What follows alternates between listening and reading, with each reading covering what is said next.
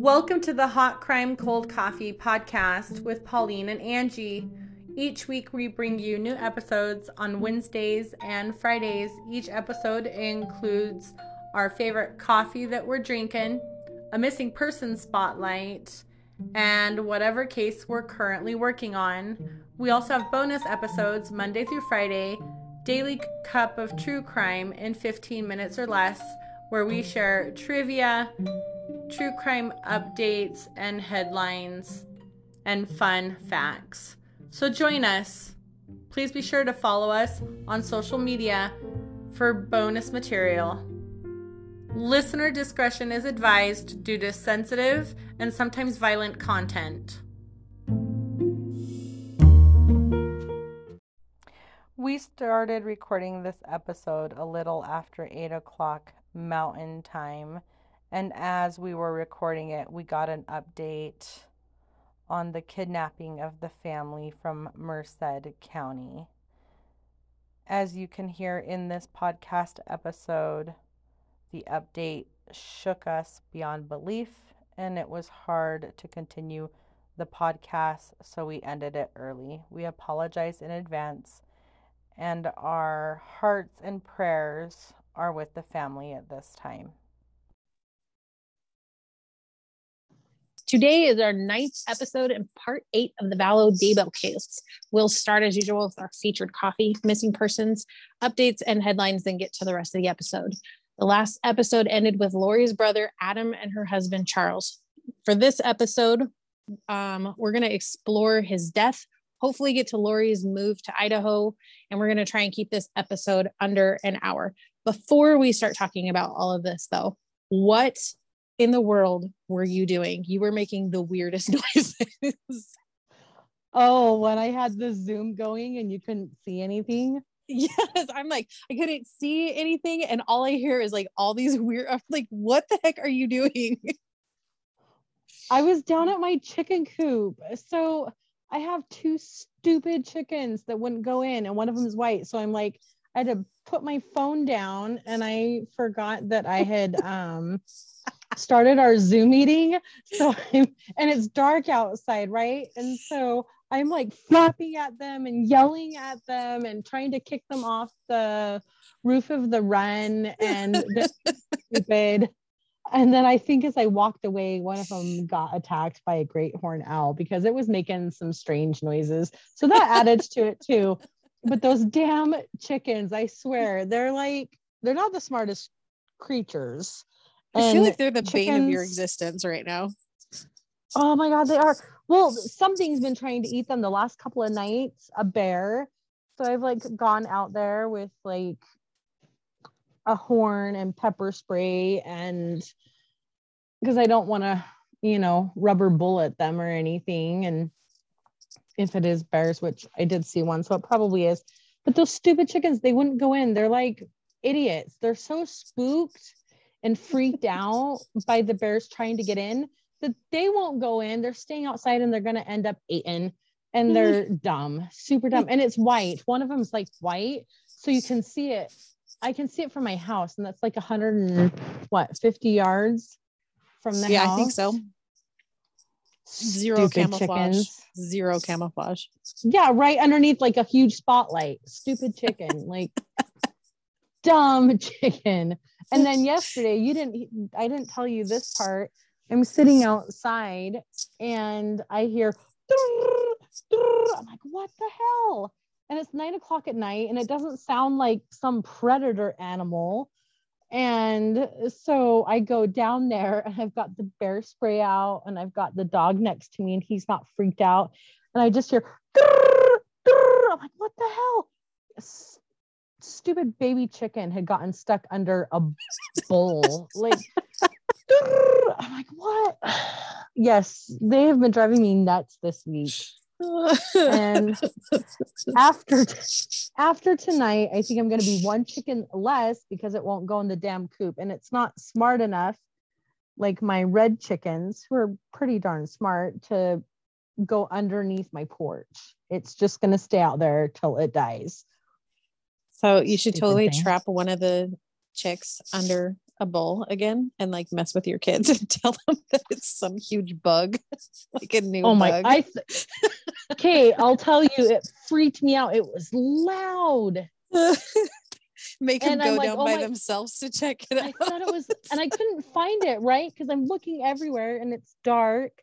And I see the bowl, which I don't even know why the bowl's down there because my kids aren't. one of your kids left the it down chicken- there. I know. Probably Neva. She probably left it down there just because she's too unmotivated to bring it back up after she dumps the chicken bucket. Excuse me, preteens are not lazy. What are you trying to say? That's ridiculous. Unmotivated. Unmotivated. Yes, probably lazy, but and it's like just it's empty. It's not even heavy. Bring it back. But no. So I collected like five bowls yesterday from Oh my like, gosh, "What?" are you serious? Yeah, all my big mixing bowls were all down there. She's already walking reason. back up to the house. Like, oh, okay. Logic and reason. Got it. Okay. Well, they're not here today, and guess what I had for dinner? Something amazing. I ate a whole piece of tiramisu to myself. You didn't have to share. You didn't have any kid slobber on it either. No Oh, kid slobber, no dog slobber. Did not have to share. I could justify eating cake for dinner. I like it. That's usually what I do when the kids are gone. I like it. You eat super healthy. Most of the time, yeah, I cook from scratch every night. No, And meant when your kids are out but- of town. Oh heck no. So basically, mean- you you eat like when you know dad is in charge. Whenever my husband's Yep. in charge, it's like mac and cheese, takeout, ramen, whatever you can find.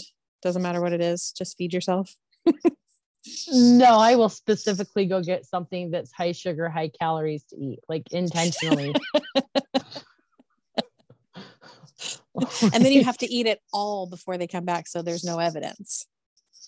there is no evidence. And I ate a whole big piece of cake, tiramisu, like huge, like it could probably have fed like two to three people. A nice helping of cake. That's impressive. That actually would make me throw up. I'm I'm impressed. You can do that. Not me. I can I can put away cake. as long as there's nobody home to share. See, I always tell people I'm not skinny, but I'm not fat. But you can definitely tell that I like cake.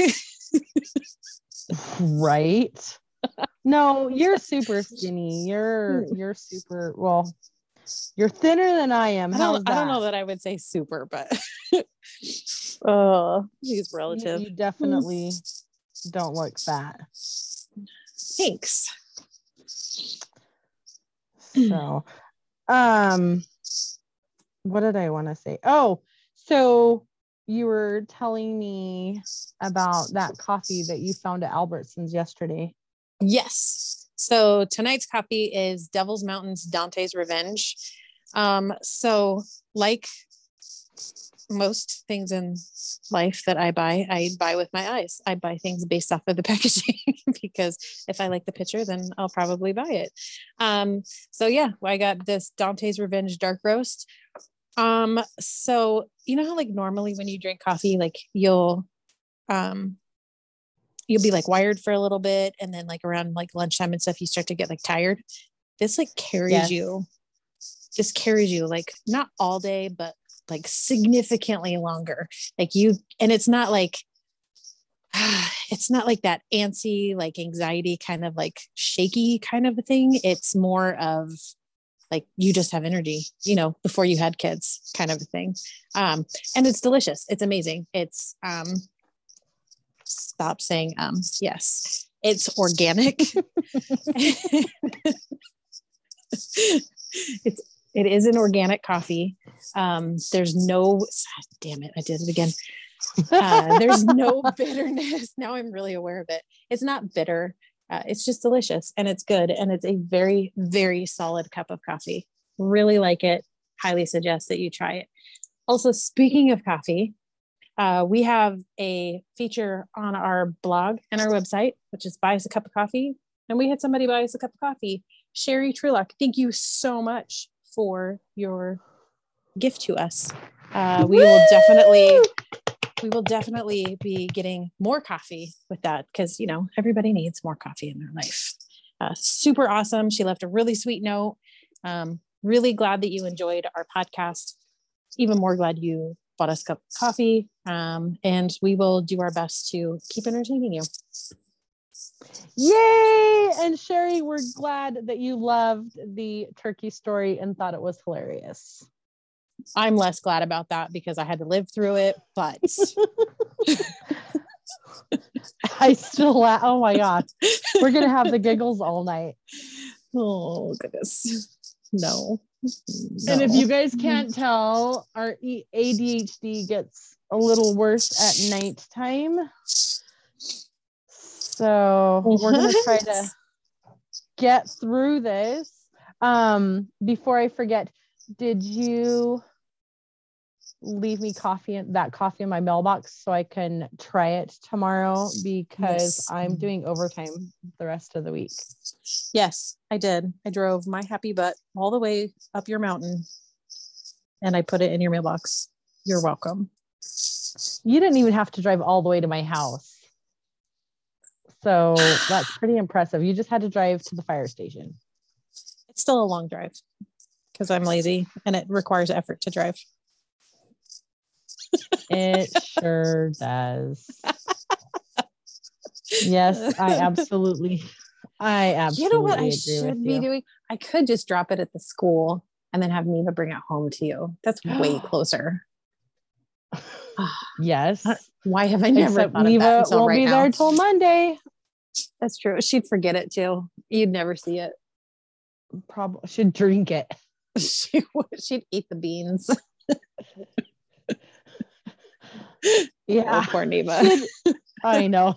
Hopefully, she never listens to this. I no, know. I let we really do love you. throw this out there. We have two 12 year olds, and it is an interesting age for They're sure. weird. They are weird. Awesome Um, weird. before I forget, because we're running on to the next thing, Angie is going to be gone for part of the month. Um, what dates, Angie? 19th through the 29th. She's going to their secret, top secret, secret, super uber duper Super secret, secret. hunting spot Super secret. in Utah. Super duper secret. It's like a- It's like a four generation family hunting hunting place. I I've never been there before. This will be my first time going. Um Oh, that's it's cool.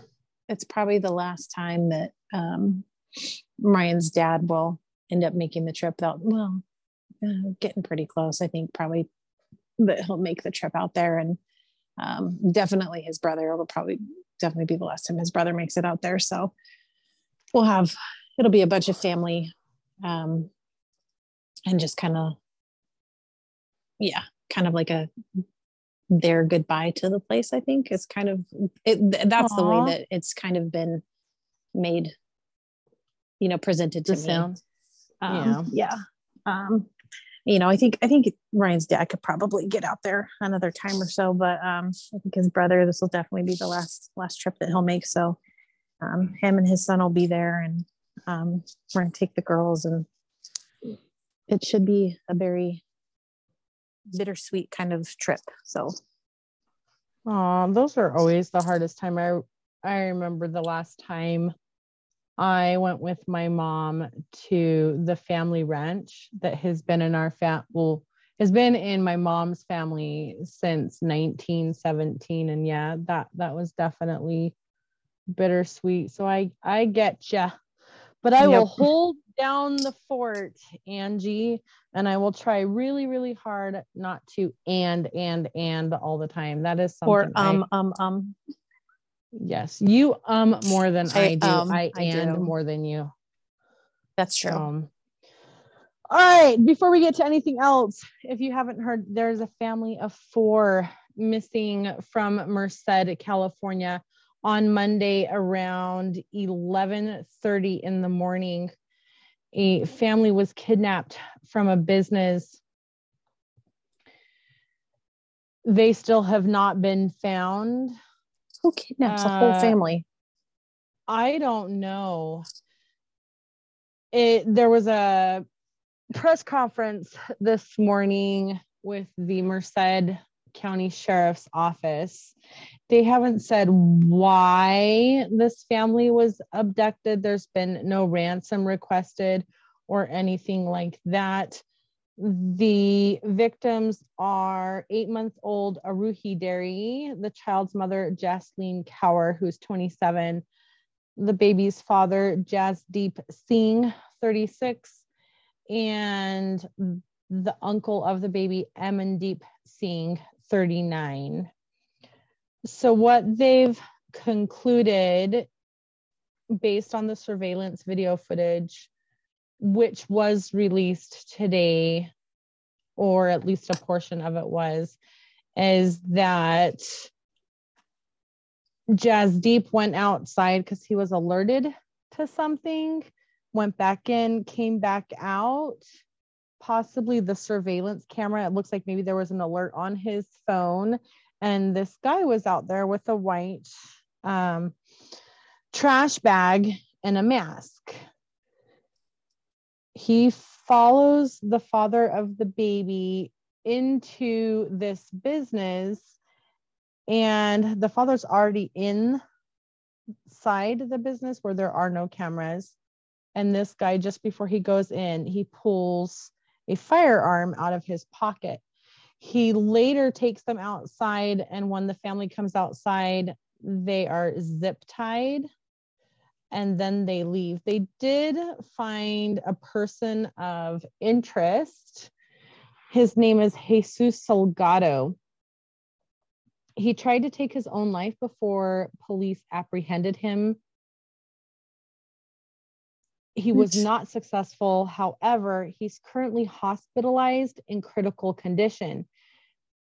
Law enforcement were alerted to him by his own family because he told his family that he had kidnapped um, the four missing people. So they What? alerted law. Yeah. So they alerted law enforcement. But if he's the only one who knows something, he's incapacitated, incapacitated in critical condition, and they don't even know if he's going to make it. They're Oh not sure if someone else is involved or not. They're hoping that Salgado will wake up. Apparently, in 2015, Salgado did do something similar. Yes. so weird. So you guys have to remember that there's an eight month old baby.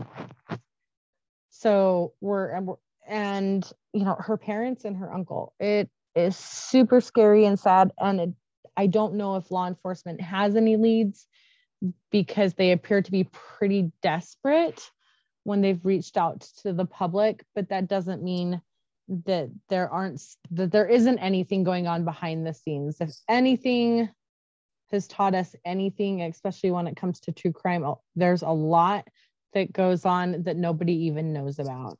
Yeah.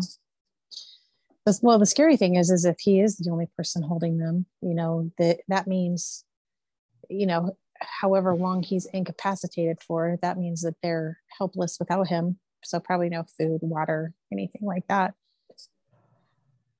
For however long. Uh, I just. Oh my God, Angie, I just pulled up an update. So this was 17 minutes ago, updated five minutes ago. They just found all four of the bodies. Oh, It was just released 17 minutes ago. that's awful. I need it. second.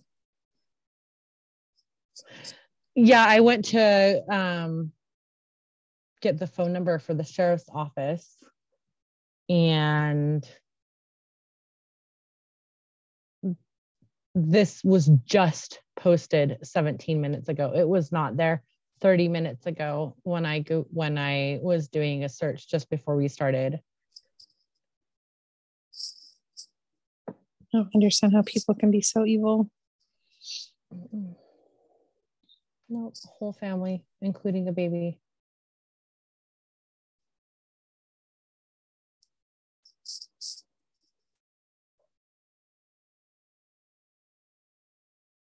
Sorry, I needed a minute. Nope, you're like good. literally, this was not posted 30 minutes ago. So, yeah, they found all four of the family members deceased. How heartbreaking for that family. It was just released 17 minutes ago. But if you, if anyone who listens to this still has any information, because I'm sure law enforcement is now putting together a Yep, trying to figure out the why and all that. I'm sure. contact the Merced County Sheriff's Office. Their phone number is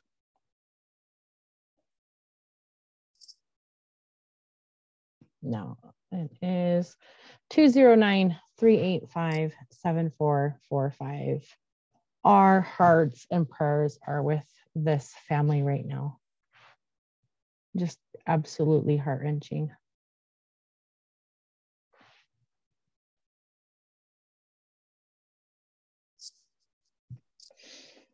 All right, then. We're just gonna move right on. Missing persons, because that's one of the reasons why we do what we do. We're exploring the coldest missing person cases in all of the US. We're doing it in alphabetical order. Currently, we are on Connecticut.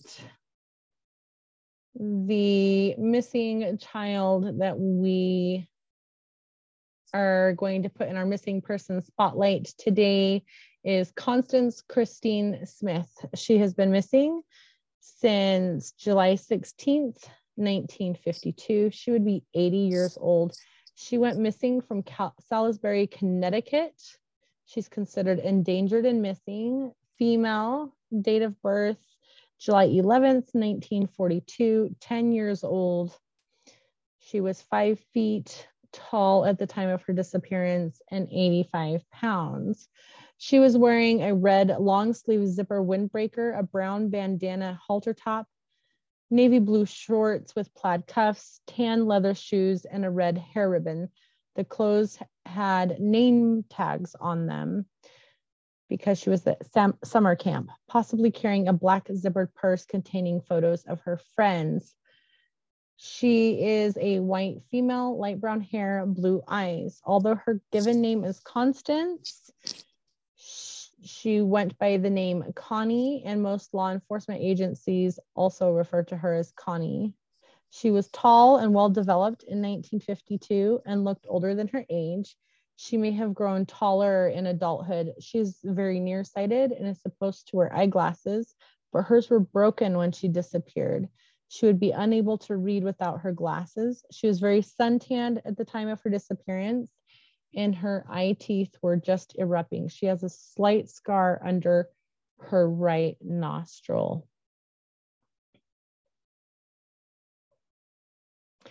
Um, she was living in Wyoming at the time of her disappearance, and her grandfather was the governor of that state. She was spending part of the summer when she at Camp Sloane in Salisbury, Connecticut, when she disappeared.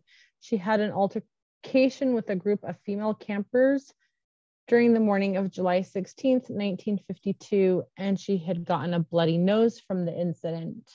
Connie told her tent mates that she was going to skip breakfast that morning and go to the camp dispensary where she planned to drop off an ice pack she had used the previous evening when she fell out of her tent and bruised her hip. She left the ice pack in her tent and never went to the dispensary. Instead, she walked away from camp and down Indian Mountain Road.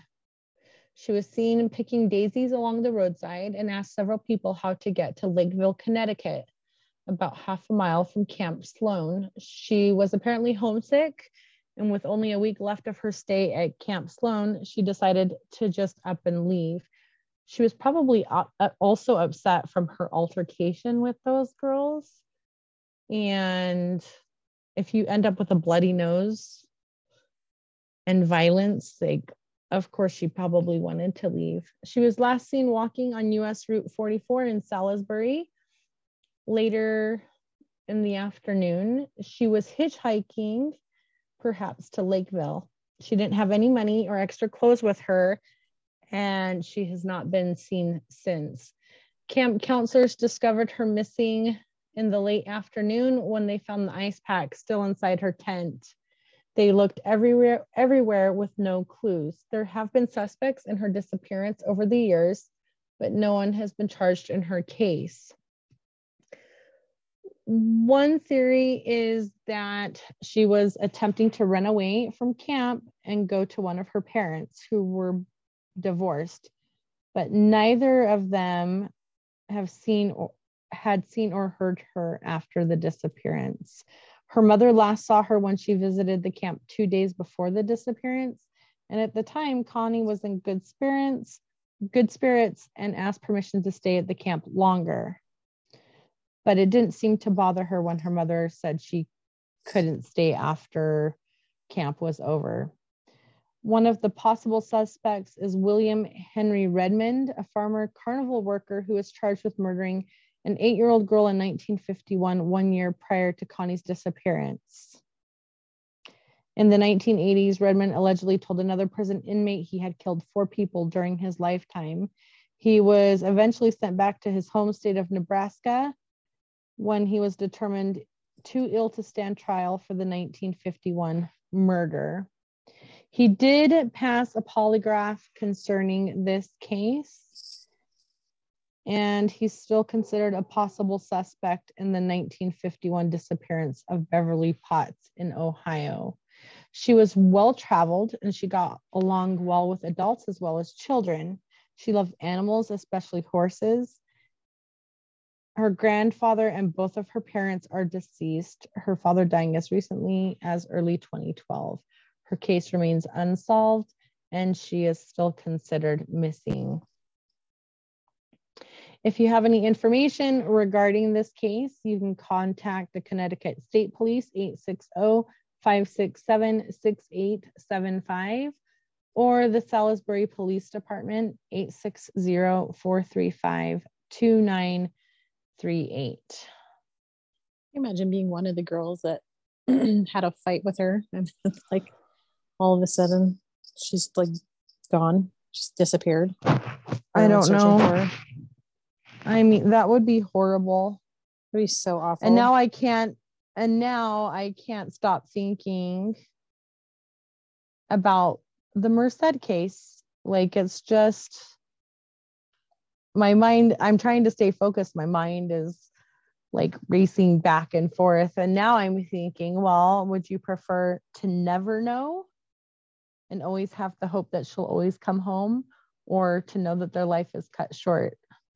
Like this family in merced at i don't know. I was actually um I was what was i doing? I remember i was doing something the other day and i was listening to this person. They were talking about how um the a piece of advice that their dad gave them growing up that has always stuck with them and that they tell their kids and stuff. And i'm i keep going back and forth between i'm like is that good advice or is that awful advice? But basically what he said was you know if you ever get in a position to where you're kidnapped you know like someone um or someone jumps in your car um, put on your seatbelt um, and if you can't put on your seatbelt, then you know brace yourself and drive as fast as you can. Like take them on a ride, like drive as fast as you can and hit something, you know, like a telephone pole or something like that, because um, either they're going to be ejected from the vehicle because they're not going to have time to buckle up. But if they don't let you buckle up, then at least your family knows you know, even if you die, at least your family knows where you are and what happened, as opposed to constantly be wondering and worrying about you for the rest of their lives. And I'm like, that's partially good advice, but at the same time, I don't know that I would be like, I want you to just go ahead and if even if they don't let you buckle your seatbelt, just go ahead and kill yourself. So at least that way I'll feel better and know where you are. I'm like, mm. what? Oh, that is really good advice and really horrible advice. Right? If you think about it, Like, wouldn't it's- you it's rather very be logical. dead than than to be raped and murdered and then killed? Yeah, Uh, exactly. There's logic. There's tough logic behind it, but yeah. there there is logic. All right, updates on the Vallow Daybell case because there's always something. And in this case, it's never, ever, ever going to end. So we're probably not going to have a January trial date. And the reason behind that is that Lori's lawyers just submitted another motion. And yes, weird. Yes, they submitted it. Well, here's the thing the closer we get to the actual trial, whenever it will be at this point, is that there's going to be more and more and more motions. And a lot of it has to Oh, do yeah. with, you know, they're it- things are coming together. So there's going to be motions to exclude this and motions to add this and motions to bring this. So I think Right. Buy more time here. even if it's yes, and even if it's postponed to the end of 2023, which it may not, because they've had plenty of time.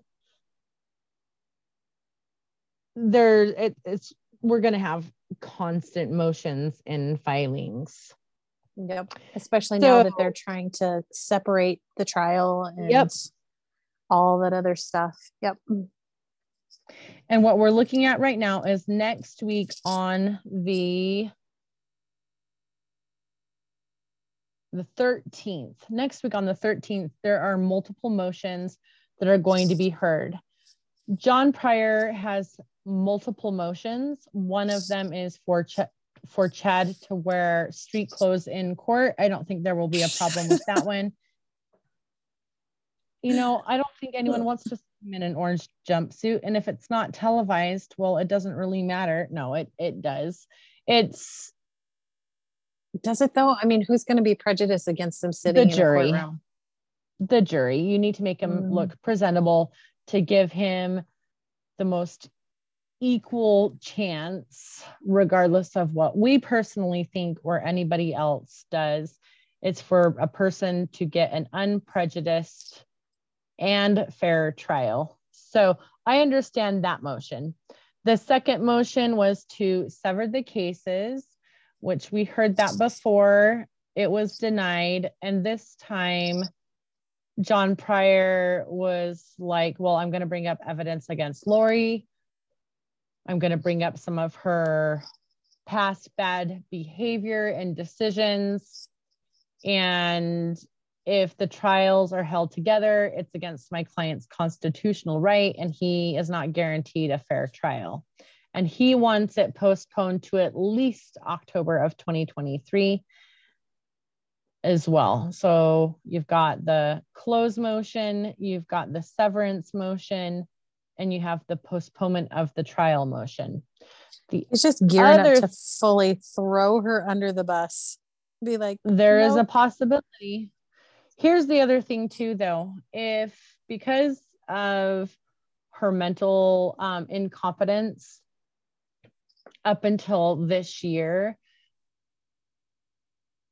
even though he may be guilty, the thing is, is that he deserves for this to end too, but especially for those family members, because think of all of the family that is suffering and this whole thing is being dragged out mhm.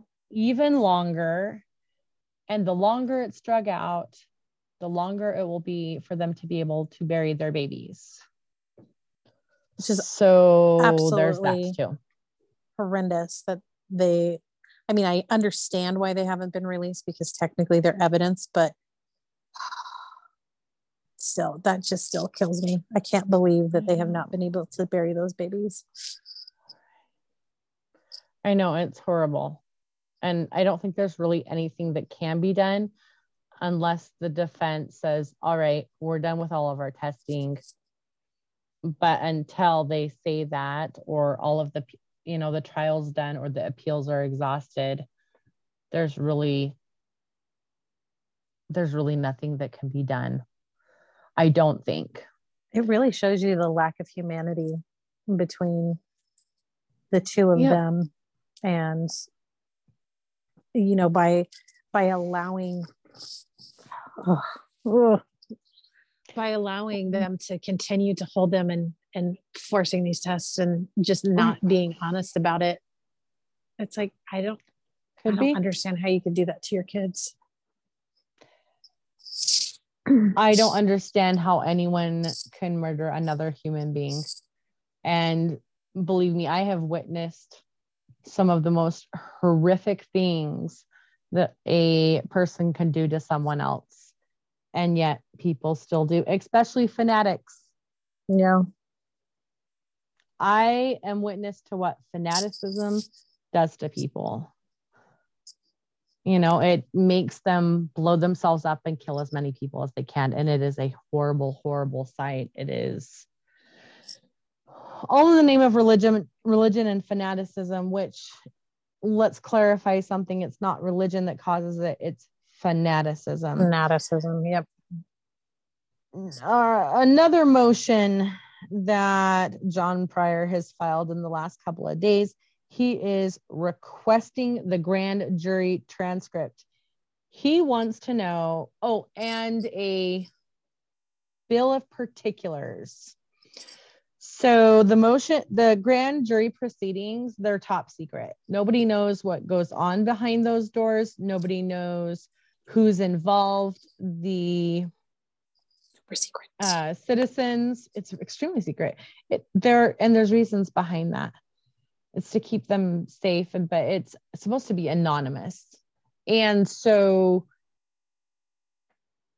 the the grand the grand jury no one's you know no one's supposed to know who they are. And John Prior has kind of picked at it and picked at it. He's like, I want to know what really happened. I want to know exactly what evidence was used to determine these charges. I want to know what was said. I want to know the evidence that was brought up, the people who witness who uh, were witnesses. I want to know everything because I want to have the whole picture. So again, he wants those transcripts from the grand jury. So those are, let's see, so he's got the grand jury, the close, the severance, and the postponement. And then Lori's lawyers yesterday, they requested, and a huge portion of it is completely blacked Redacted. out. But but that is important because there has been questions about all of the sealed documents and sealed motions and that they haven't been legally sealed but why are they why are they being sealed instead of redacted so this document is redacted there is one whole paragraph that's completely black it's just a big black box. What Lori's lawyers are requesting is they're requesting for every for a continuance. They're requesting that the trial be postponed and they're requesting that all the um, a toll on time limits. So motion to continue trial to toll time limits and to stay case. Come now the attorneys for the defendant and move the court to continue the trial, toll the time limitations in the order setting for setting the case for the trial and blank as follows. Trial is currently set to begin on January 9th. A final pretrial conference is sent for November 9th. The time limit to file written notice of our intention to raise any issue of mental condition under Idaho Code Title 18 is 90 days before trial or October 11th. That could be an be a hint of why they're requesting this, but the next paragraph is completely blacked out. Paragraph three, because of blank, blank, blank, blank, blank, blank, blank, the defense asks for a toll on the time limit in which to comply with pretrial orders, a continuance of the pretrial date, and a continuance of the trial date.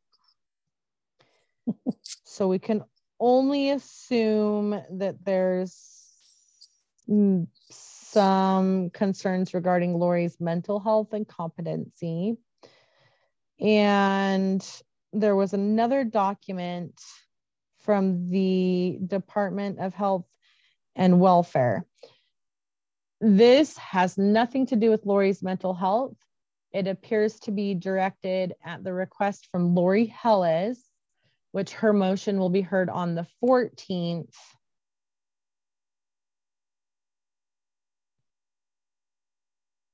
And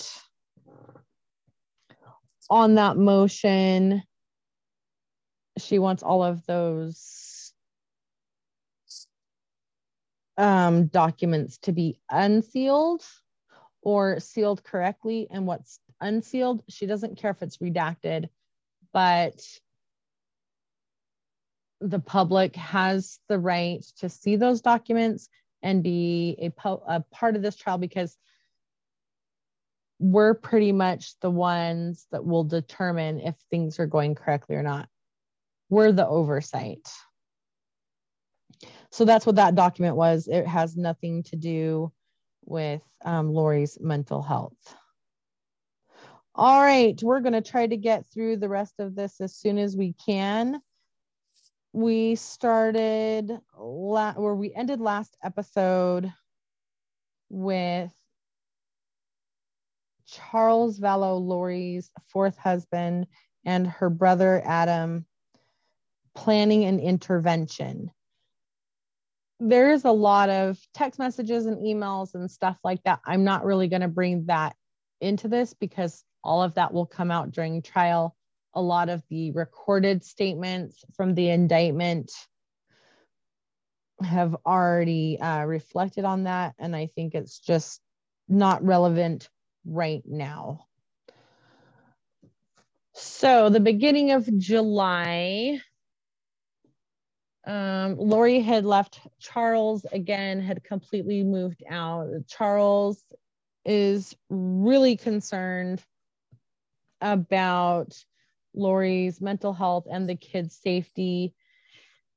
He's out of town and he and Adam plan an intervention with the whole family. According to court documents, records of emails and text messages that were released to the public and have been referenced by law enforcement. It appears that she was aware of this intervention and she talked to Alex about it. You have to remember, not all of the communication between her and Chad and Alex is actually recorded. They had lots of burner phones, fake email accounts.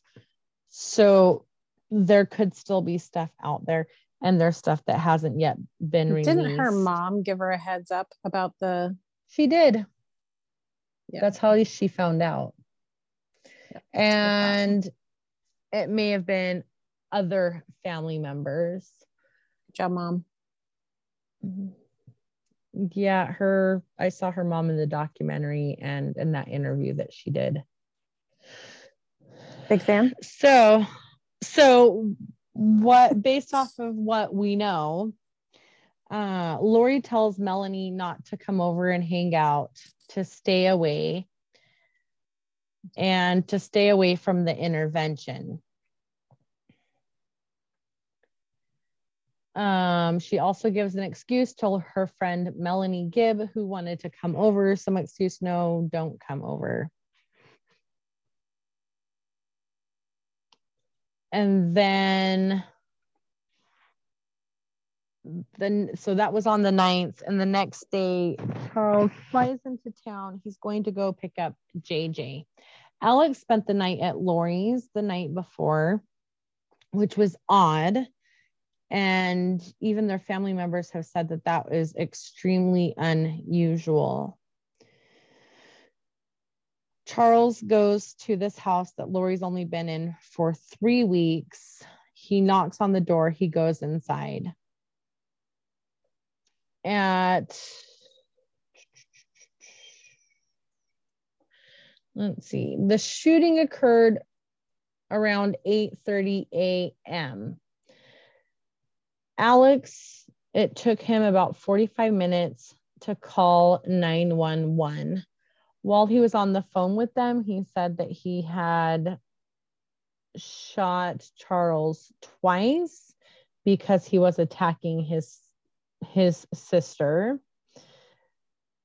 And the dispatcher talked him through CPR and compressions.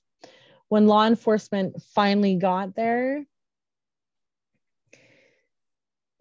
they Alex was sitting outside on the pavement and Lori shows up in her car. Piecing together all of the footage, the phone calls, the body cams. Oh, that body Again, cam footage is so weird to watch. It is weird. So law and law enforcement show up Alex is sitting outside. Lori shows up with Tylee. And in that footage, Tylee's face is blurred out because she's still considered a minor. And after piecing everything together, was that Charles walked in. Supposedly, there was an altercation. Uh, Tylee came out to defend Lori and had a bat. Charles took the bat and hit Alex, then went after Lori, and that is when Alex shot him. According to the autopsies, Alex shot him once in the chest. He fell down, and Alex shot him the second time while he was already on his back on the floor. Nothing screams self defense like being shot in the back. He wasn't shot in the back he was shot when he was on the floor though. Oh yeah i see what you're what you're meaning. Okay. Mm-hmm. yes. You get shot and then you get shot when you're pretty much incapacitated. Yeah. That makes sense. After charles was shot lori takes the kids takes them to burger king so that jj could get i think it was chicken sticks or chicken wings or something of that sort of that sort dropped him off at school and came back. When law enforcement starts talking to her she's giggling. She doesn't seem upset at all that her husband's been shot. Yes he's estranged but he's dead. And tylee seems kind of emotionless. There is a lot of the when they were questioned down at the police station, a lot of that footage has also been released. Some of the notes here was that um, based on all of the digital evidence, such as texts and emails between Alex and Lori, and even Chad to a point it was premeditated and planned. They were planning on ambushing him. It wasn't just an accident. The other thing, too, that's been brought up multiple times is that Charles was a baseball player. I can't remember if he was like in the minor leagues or the semi pros, but he was a baseball player. And if he had intended to hit Alex and harm him with a baseball bat, I highly doubt that it would be that teeny little nick that he had, but nobody knows. Right. He would have smashed his head like a melon. I know. It's crazy. Not to mention, what kind of psychopath kills their kids' dads with them in the house or their kids' dad with them in the house? I have like, I have no idea. I I I don't know. This whole case just it makes no sense. There is no sense behind it There's no sense behind the perversion of the Mormon church that Lori and Chad were doing. There's no sense. It makes, there's not even a clear motive. Like, what caused it? You know, was it fanaticism? Was it because they loved each other and they didn't want to have anything attached to them? Was it delusions? Was it hallucinations? Was it, I, I don't know. I, there's no way of making any sense out of it. And maybe during the trial, we'll find out more, whenever that will be. Which, I think the answer is just yes. all of yes. all of the above. Yeah, just yes. so some of the things that need to be noted, Alex was spending the night at the house, even though he lived 23 miles away. Colby claimed that his mom called him the day that Charles died and said that he died of a heart attack. And that was featured in the documentary Sins of Our Mother. But when he made it to the house later that day, that's when he discovered that Charles had actually been shot. Um, we went over, see. And last but not least, and this is something else. So they had a pool party that afternoon as if nothing mm, happened. Yeah. And when Lori got back, wouldn't you, wouldn't it like creep you out? Wouldn't you be weirded out if there was like a dead body in your house? Right. Even if you didn't even know the person, like, wouldn't it, it, it to me it would it would wor- weird me out at one of the places where i work one of the clients died from a heart attack i didn't want to go inside i didn't well, want to see the dead body you know?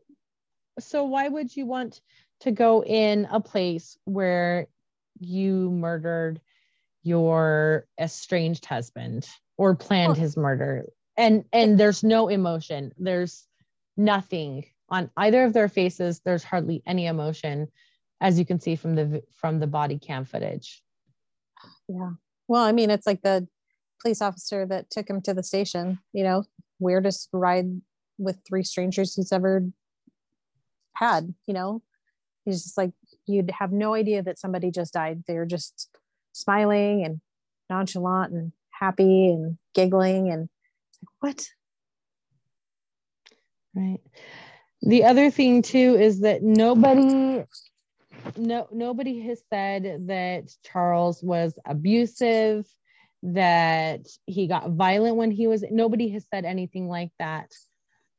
Nope. The only the only real evidence is whatever the forensic evidence was as well as all that footage and there's only out of out of the five people there that were there during that incident the only one left alive is Lori. Everybody else is gone. Charles was murdered. Both of the kids have been murdered. And Alex is gone. Alex died in November, which there are rumors going on all over the internet because John Prior in his motion mentioned something about Alex's death and his sketched people out. So I don't know what bomb he's going to drop, or if any, or if it was just him trying to create uh, a spotlight on this case because that is his strategy. He wants as many eyes on this as possible.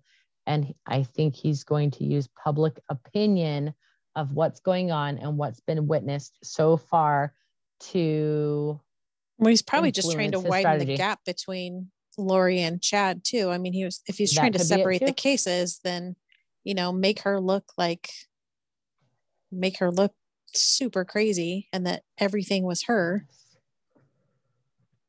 Exactly. Makes sense.